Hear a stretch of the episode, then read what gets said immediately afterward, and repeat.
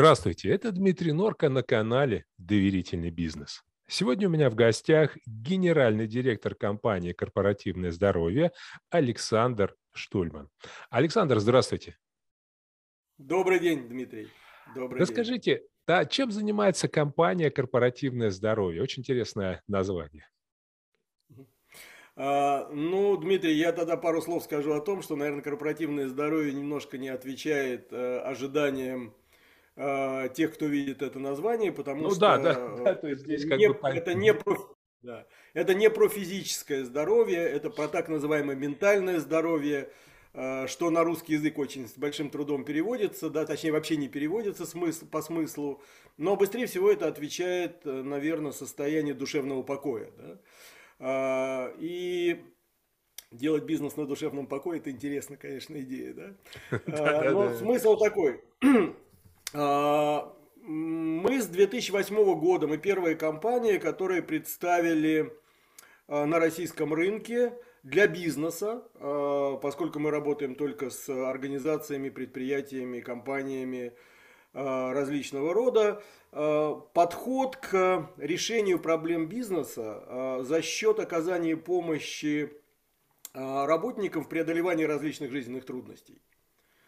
А, и а, этот подход, который давно известен на Западе, и он есть, наверное, у практически каждой компании с топ-500 Fortune эти программы, да, а, в России они были вот представлены только в 2008 году, точнее, они были представлены сначала в 1998 году американской компанией, которая хотела изучить рынок, и тогда результат их маркетингового исследования показал, что а, а, Россия, как они заявили, не готова к этому подходу, да, и если развивать этот бизнес, то можно полагаться только на международные компании, ну, только потому, что у них во всем мире эти программы есть, да, как бы, и они имеют подтверждение исследованиями, и они более понятны вот тому менталитету и практике.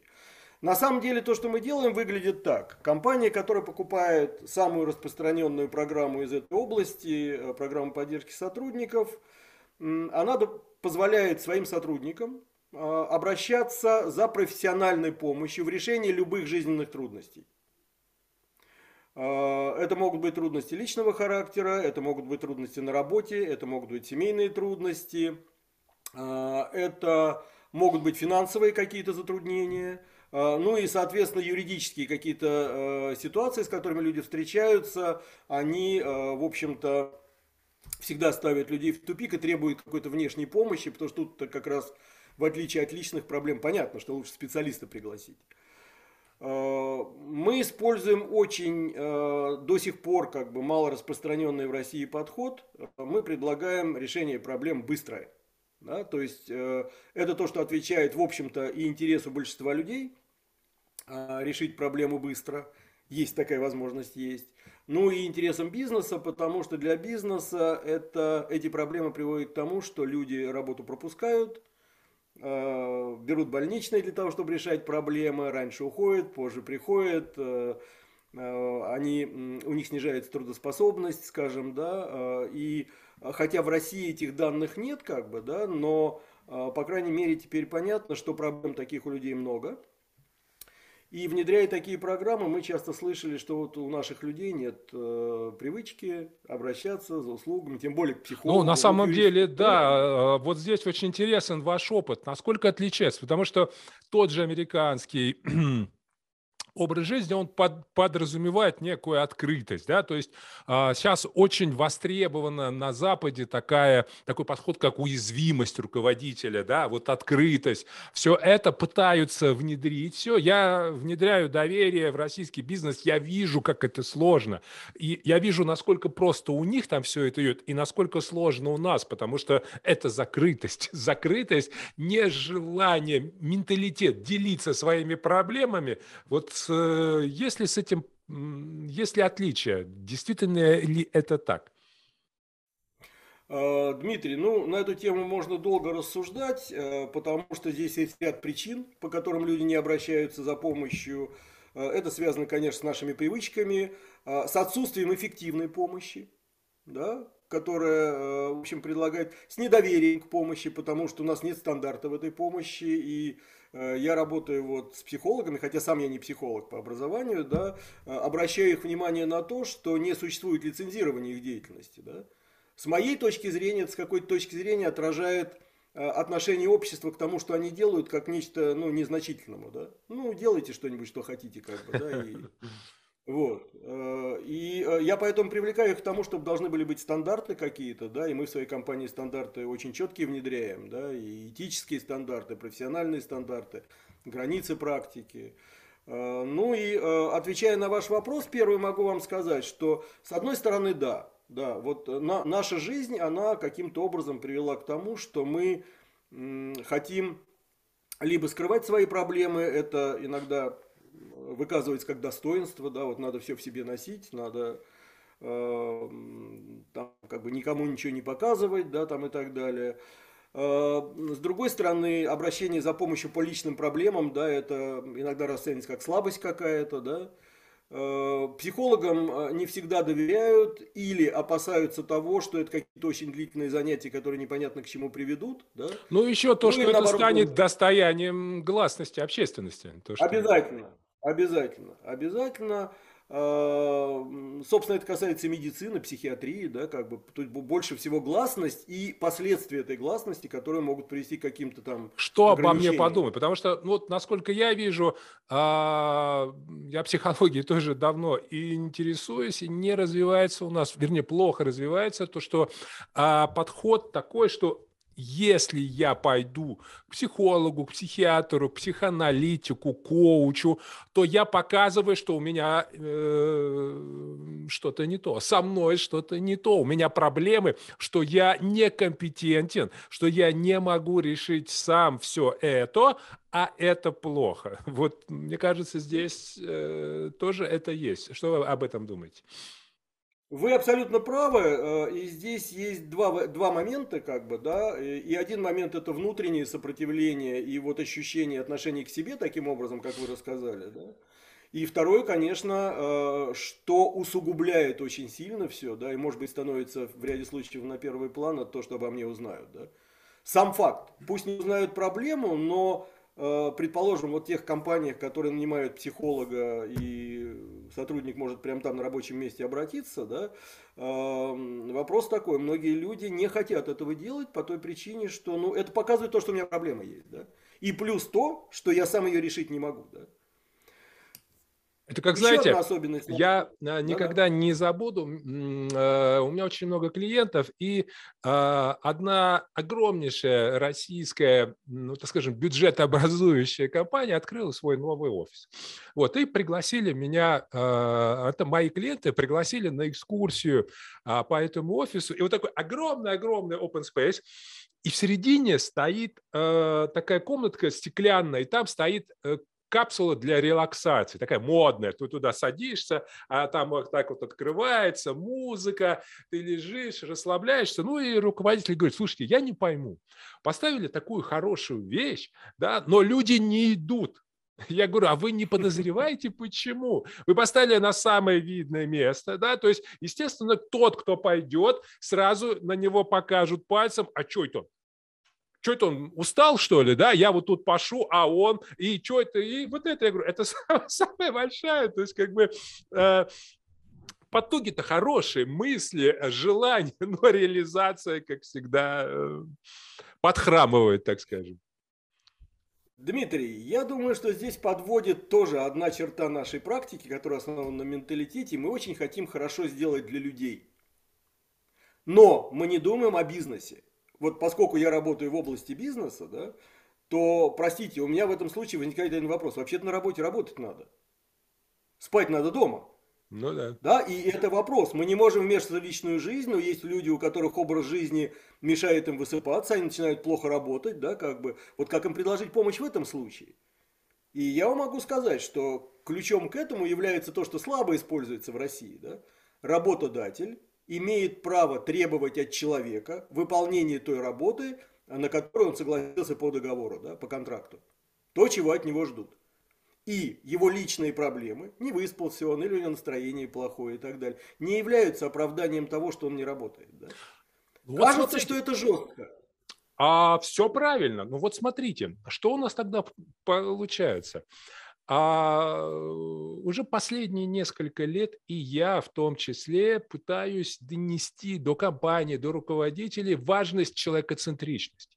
Да, то есть э, до сих пор в большинстве, в подавляющем большинстве российских компаний люди, которые работают, это персонал, это сотрудники, не больше. То есть это некий инструмент, с помощью которого достигаются бизнес-цели. И как любой инструмент, если он выходит из строя, его можно заменить. Да? И вот здесь возникает вопрос, а зачем? Зачем мне вот при таком подходе, если я отношусь к людям как к инструменту, как к сотрудникам, зачем мне внедрять какие-то программы, какие-то... Я просто возьму его, ну, ну грубо говоря, там избавлюсь, поставлю другого, а, и все. Просто а, при а, поиске я сделаю выводы, обращу на какие-то психологические факторы, чтобы этого не было.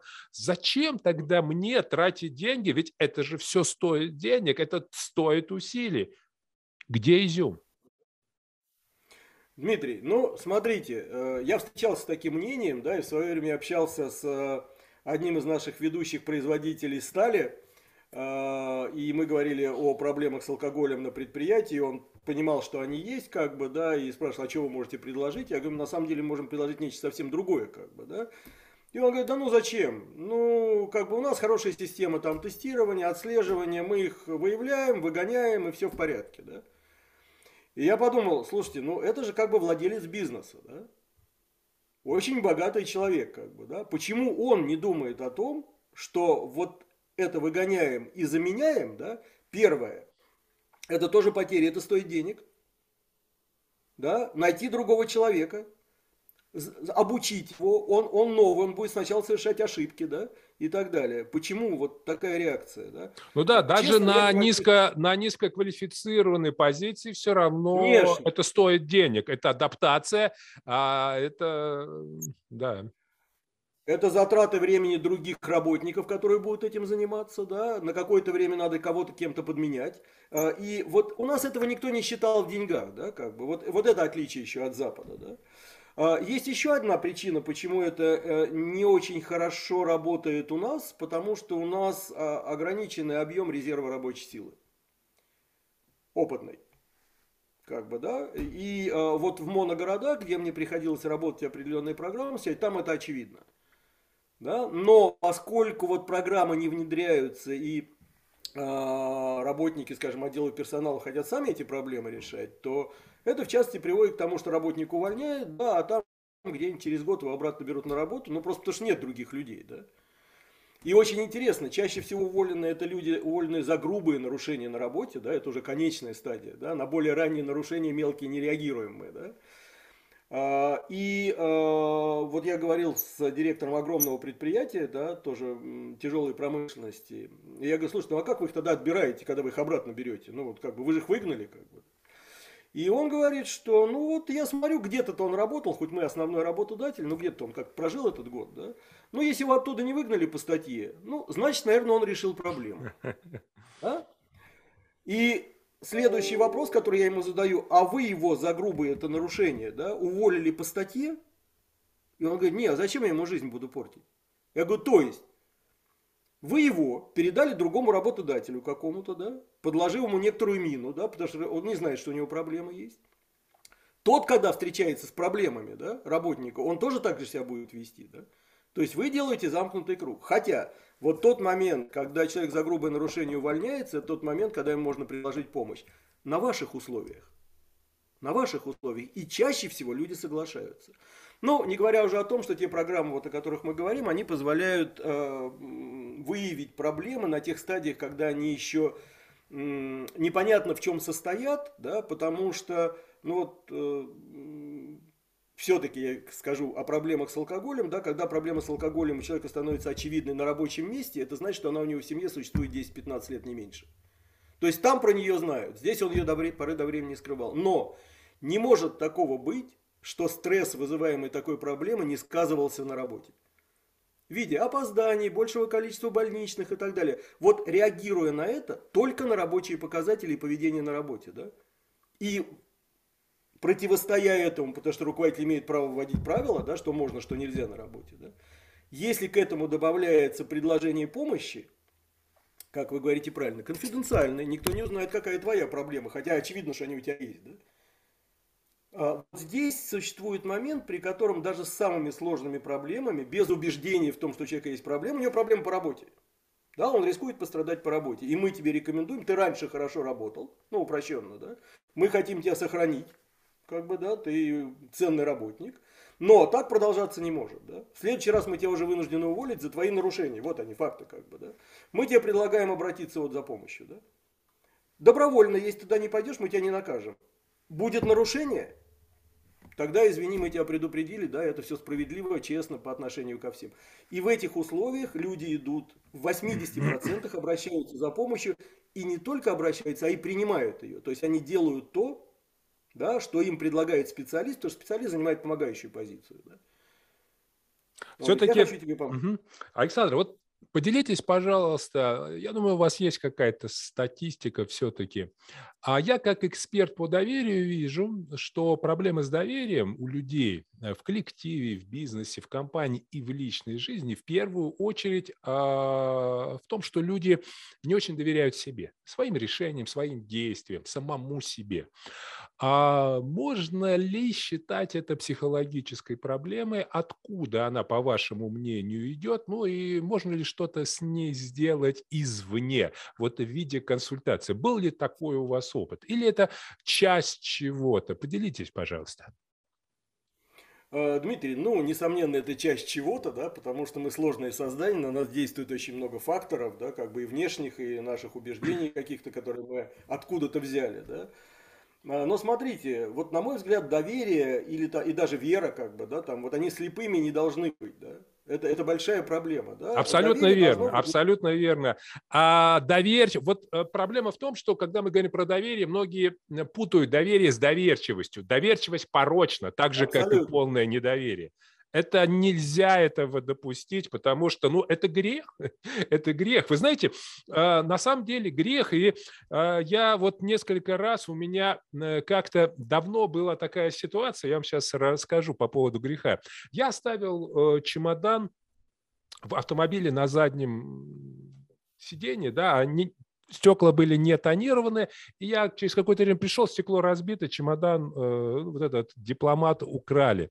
И сначала была досада на этих людей, а потом я стал очень сильно ругать себя. Почему? Потому что я понял, что я совершил, я искусил людей, я дал возможность э, вот этого искушения, потому что а, и он бы, может быть, и прошел бы, если бы ничего не было и не сделал бы, да, я не умоляю там то, что он э, хороший или еще что-то, но я понял, что да, вот мои э, тоже в этом есть какая-то негативная доля, да, это об этом? А, ну, в определенной степени я не употребляю в профессиональной, э, как бы вот каких-то общениях слово грех, да, потому ну, что это да, это так э, да? бытовое. Я бы сказал да, так, да. Дмитрий, то, что вы рассказываете, это достаточно обычная вещь, хотя вот такие события, э, это, я бы не сказал, что это даже ошибки, да, ну, то есть это ошибки, но они не намеренные, да, это процесс обучения в жизни именно получая последствия каких-то своих действий, мы начинаем на что-то обращать внимание, наше мировоззрение меняется. Да? И с одной стороны, вот в вашей ситуации получается, что мир не такой уж и безопасный, да, и не Однозначно. стоит как бы так вот к нему относиться, да.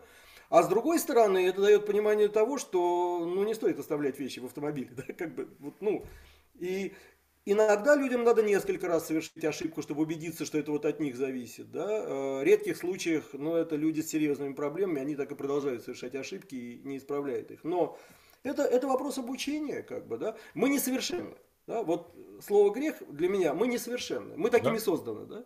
Мы можем меняться, мы можем учиться. И на самом деле это, это, это надо признать. И вот как, когда мы говорили Абсолютно. о том, что чтобы человек пошел но получил совет, получил э, какую-то консультацию, это в первую очередь, да, это нужно преодолеть свою гордыню, признать, что ты несовершенен, что есть какие-то вещи, которые ты э, не в состоянии принять. И тут еще есть очень важный факт, на мой взгляд, нужно людей э, обучать эффективности.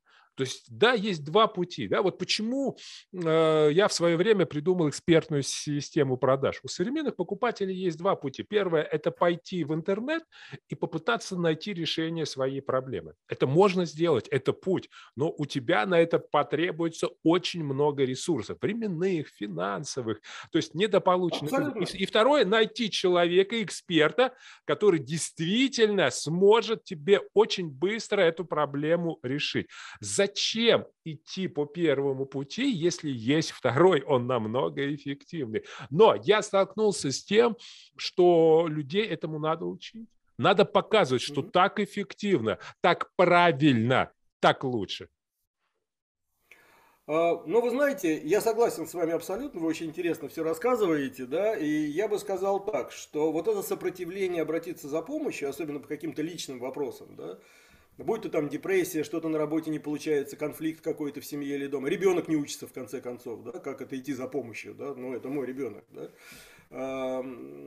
Здесь есть такой момент, у всех людей есть сопротивление. Это так же, как пойти к врачу.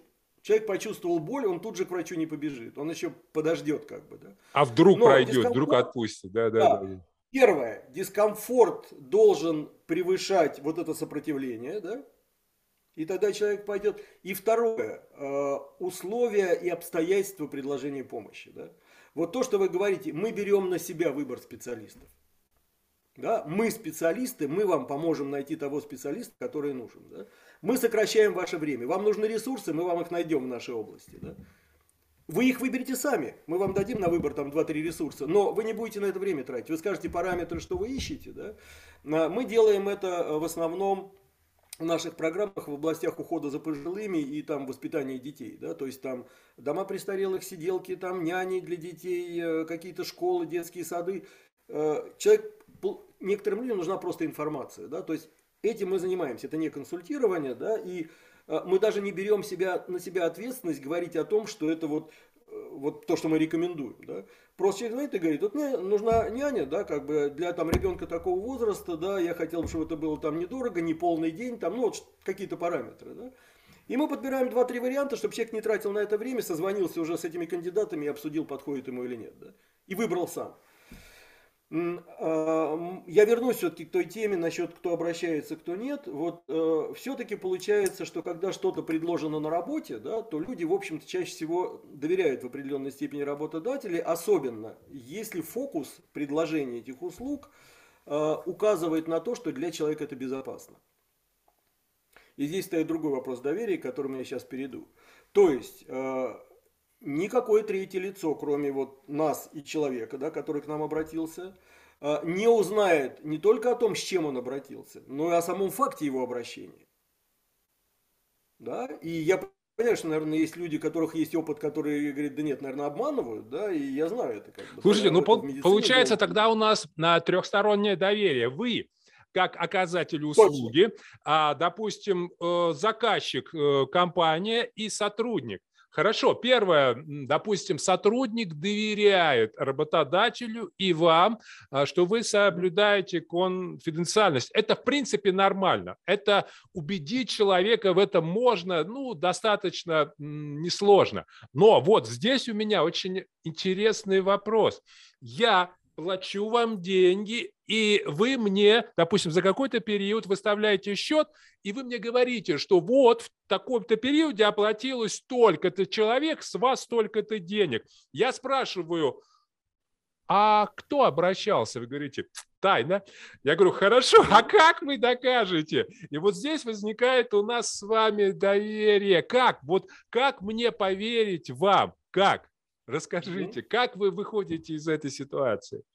Вы знаете, э, на самом деле вот это уходит на задний план почему-то, да, потому что изначально, когда мы общаемся с компанией... То есть таких особенно... вопросов нет, да? Нет, вопросы есть. Э, вопросы есть на стадии, когда мы ведем переговоры об этих вот услугах, да, то они говорят, да как это так вообще, да, как бы. Но, э, смотрите, во-первых, это чаще всего связано с тем, э, даже не с качеством услуг, там, обманываем и не обманываем, да, потому что доказать мы не можем. Да? Мы говорим о том, что ну, у нас нет таких намерений, мы собираемся сделать другое. Да? Мы хотим предложить вам услугу, да, которая будет хороша для вас и для э, ваших сотрудников, э, но условие такое, люди не будут обращаться, если не будет вот таких обстоятельств, да, что никто не узнает. Да. А, хотя мы вам дадим отчет, да, за какой период времени, да, с, какими, с какими проблемами обращались люди, но не конкретные люди. Спектр да, и уровень обращаемости. Да. Более того, в конце года там, мы вам посчитаем, какую экономию вы могли за это время получить, потому что есть мировые исследования с этими конкретно программами, да, именно такие они должны быть. Да. Это наука. Э, и э, я вам могу сказать, что вот эти вопросы задают люди, да, но если они запускают эту программу, то вот, вот это вопрос на стадии э, договоренности. Да. Но, потом конечно, они не могу... возникают. Если мы договорились... Эти, эти, эти вопросы не возникают. Но а, вы знаете, как бы, да, но люди же разные бывают. Вот буквально недавно к нам а, представил, а, обратилась представительница компании, да, которая просто в разговоре телефонном, она говорит, нам надо понять, вот какие у вас там, да, потому что период такой. Потом говорит, ну, люди сейчас много нервничают. Вот вы, значит, на этом на бизнес свой строите, как бы, да? Вот вы наживаетесь на горе человеческом-то, а? Ну, в общем, да, как врач я это знаю, как бы, да, мы наживаемся на больных людях, да, мы, как бы, но, опять же, да, это вот, это вот менталитет человека конкретного, да, ну, который да. подозревает, что... А, к сожалению, есть такое. Вопрос не в том, а, что я заработаю, вопрос в другом. Вот как бы на мне кто-то не заработал. То, что я не да? зарабатываю, это ладно. Александр, и последний вопрос. Система пришла из Америки. А, американцы очень прагматичный народ, наверное, самый прагматичный в мире. Ничего просто так не делают. Естественно, эта система, она дает результаты. А, естественно, это как-то подсчитывается. Поделитесь, пожалуйста, какие результаты могут получить компании вот от внедрения этого, ну, большими мазками, да, а, и как угу. все это подсчитывается, то есть что это дает. А, ну, смотрите, да, людям это дает душевный покой, как бы, да, восстановление, восстановление трудоспособности, функциональности в жизни, достаточно быстрое. Опять, мы с вами попадаем, когда мы имеем дело с людьми, а, в том, что мы должны отказаться от еще одной вещи, это черно-белое мышление, да, все или ничего. Мы не можем сделать так, чтобы у людей не было проблем. Мы не можем сделать так, чтобы эти проблемы не влияли на их жизнь. Мы можем... К сожалению, да. Мы можем нет, мы, мы не боги, это нам тоже надо признать. Мы можем помочь сократить это влияние. Да? И э, вот последние исследования, опубликованные в 2020 году, э, есть такая международная ассоциация поддержки сотрудников, да, это прям профессиональная область на Западе, э, которой мы соответствуем, да, потому что когда мы работаем с людьми, должны быть стандарты очень четкие, услуг оказываемых, да, ну как в медицине, я не отличаю. От этого зависит благополучие людей, ну о чем разговор как бы. Э, которая, значит, следующие сведения опубликовала за 10 лет исследований, которые проводят по всему миру, потому что надо посмотреть каждый раз, оценить влияние можно по каждому отдельному человеку, который обратился. Да?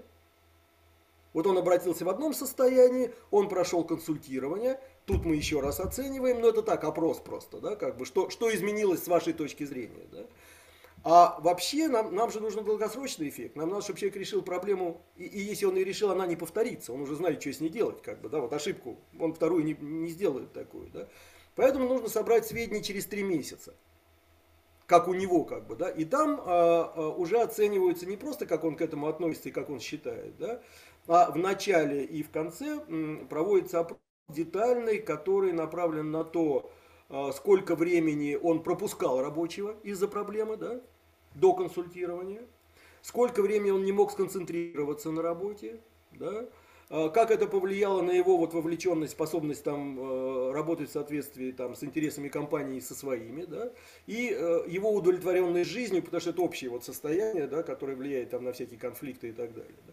И через три месяца опять. Трудность заключается в том, что через три месяца люди, даже которые соглашаются дать эти сведения, да, они обычно просто или времени не находят, или, ну, как бы, понимаете, да. для исследований нужно большое количество людей. Поэтому программы поддержки сотрудников в разных странах поставляют данные, и мы тоже данные о тех компаниях, которые хотят узнать, поставляем. Выделить их нельзя, но в среднем по миру сведения есть. Так вот, чтобы уйти от абсолюта, как бы, да, э, есть исследование, которое показывает, что вообще в среднем человек э, в месяц теряет 27 часов производительного времени. Ну так, в среднем по жизни, да? Когда-то больше, когда-то меньше, да? Э, даже без наличия проблем. Ну, ну есть да, если, если даже это перечислить на стоимость э, того же часа. Абсолютно. Да. Но тут мы ничего не сделаем. А вот та категория лиц, на которых эта программа направлена, да, и которые составляют приблизительно 25-27% всех людей, да, то есть 25-27% людей в течение года – в жизни встречаются с ситуациями, которые нарушают их способность функционировать в жизни. Да? Конечно, они это решат, но лучше бы им обратиться за помощью, чтобы это сократить побыстрее, чтобы они не пострадали. Да? Ну, да. Так вот, э, угу. такие люди теряют в месяц 63 часа в среднем на решение проблемы. Да? Э,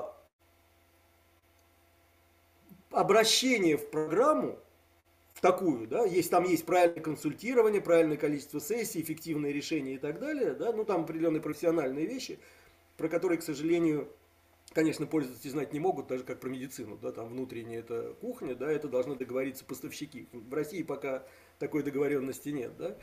А, сокращает э, вот это влияние проблемы, да, или время потерянного э, производительного труда на 75%.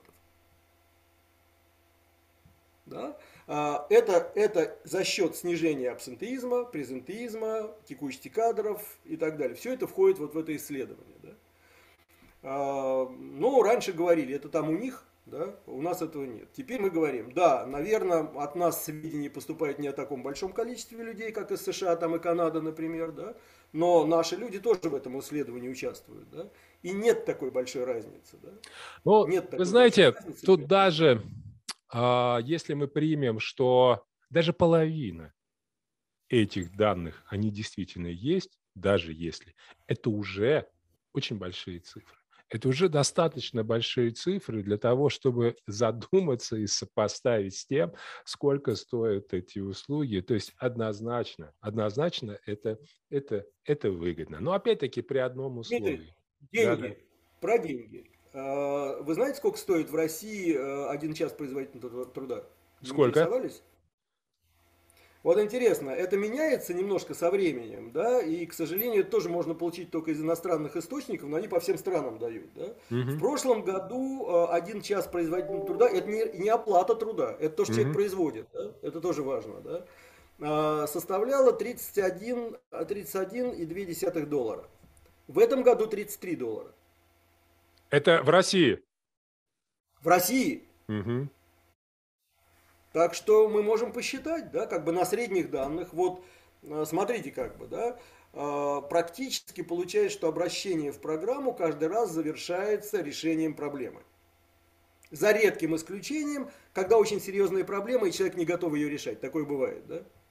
По большей части люди свои проблемы решают. Да? Значит, э, мы можем посчитать для каждой компании, сколько было обращений за год по средним цифрам, да, э, сколько было сэкономлено как бы времени, да, э, там были данные предварительно, что там 39 часов где-то времени экономится, да, посчитать стоимость этого времени, да, и сравнить со стоимостью этой программы. Ну, Значит, да. вот последнее мы недавно давали отчет компании из области FMCG, как бы, да, а, где там где-то порядка 6 тысяч сотрудников. Да, у них высокая обращаемость для этих программ, почти 9%. Да? 9% сотрудников в год обращаются. Можно сделать больше, но 100 никогда не будет, потому что в течение года ну, не всем нужна помощь, да, как бы люди и так ее решают. А, можно увеличить использование, включив вот эти административные направления, тогда люди с серьезными проблемами пойдут. И тогда выгода еще больше будет. Да? Ну да. Вот. А, получилось, что при таком использовании по вот средним данным они могут подставить свою стоимость производительности труда, как бы, да, часа, и может получиться, что это больше, чем средняя, да. А у них получается, что а, вот экономия приблизительно в 7,7 раза превышает стоимость этой программы. Здорово. Ну и давайте вот на такой оптимистической ноте, к сожалению, наше время уже э, подошло к концу. Конечно. Да, спасибо большое. А, на самом деле все это выгодно и очень важно помнить, что вот меня часто спрашивают, как мы можем понять, а, вот все, вот мы достигли доверия. Друзья мои, нет. Вот то же самое и здесь. А, нет того, что вот мы пришли, пик, и все, мы закончили. Нет, это как у самурая. У самурая нет а, финала, да, есть только путь. Здесь то же самое. Вы можете приблизиться к доверию или нет. Вы можете приблизиться а, вот к эмоциональному здоровью компании, да, или, или нет. Если вы делаете, то вы будете все больше приближаться. Если нет, вы будете отдаляться. Так что Абсолютно. нужно просто идти по этому пути и получать от этого удовольствие. Друзья мои, спасибо. Напоминаю, что сегодня у меня в гостях спасибо. был генеральный директор компании «Корпоративное здоровье» Александр Штульман. А на этом мы с вами заканчиваем, но расстаемся ненадолго. Буквально через пару дней мы с вами снова встретимся на канале «Доверительный бизнес». Да, и если вы еще не подписались на наш канал, сделайте это, чтобы не потерять новые выпуске. С вами был Дмитрий Норка. До новых встреч. Спасибо.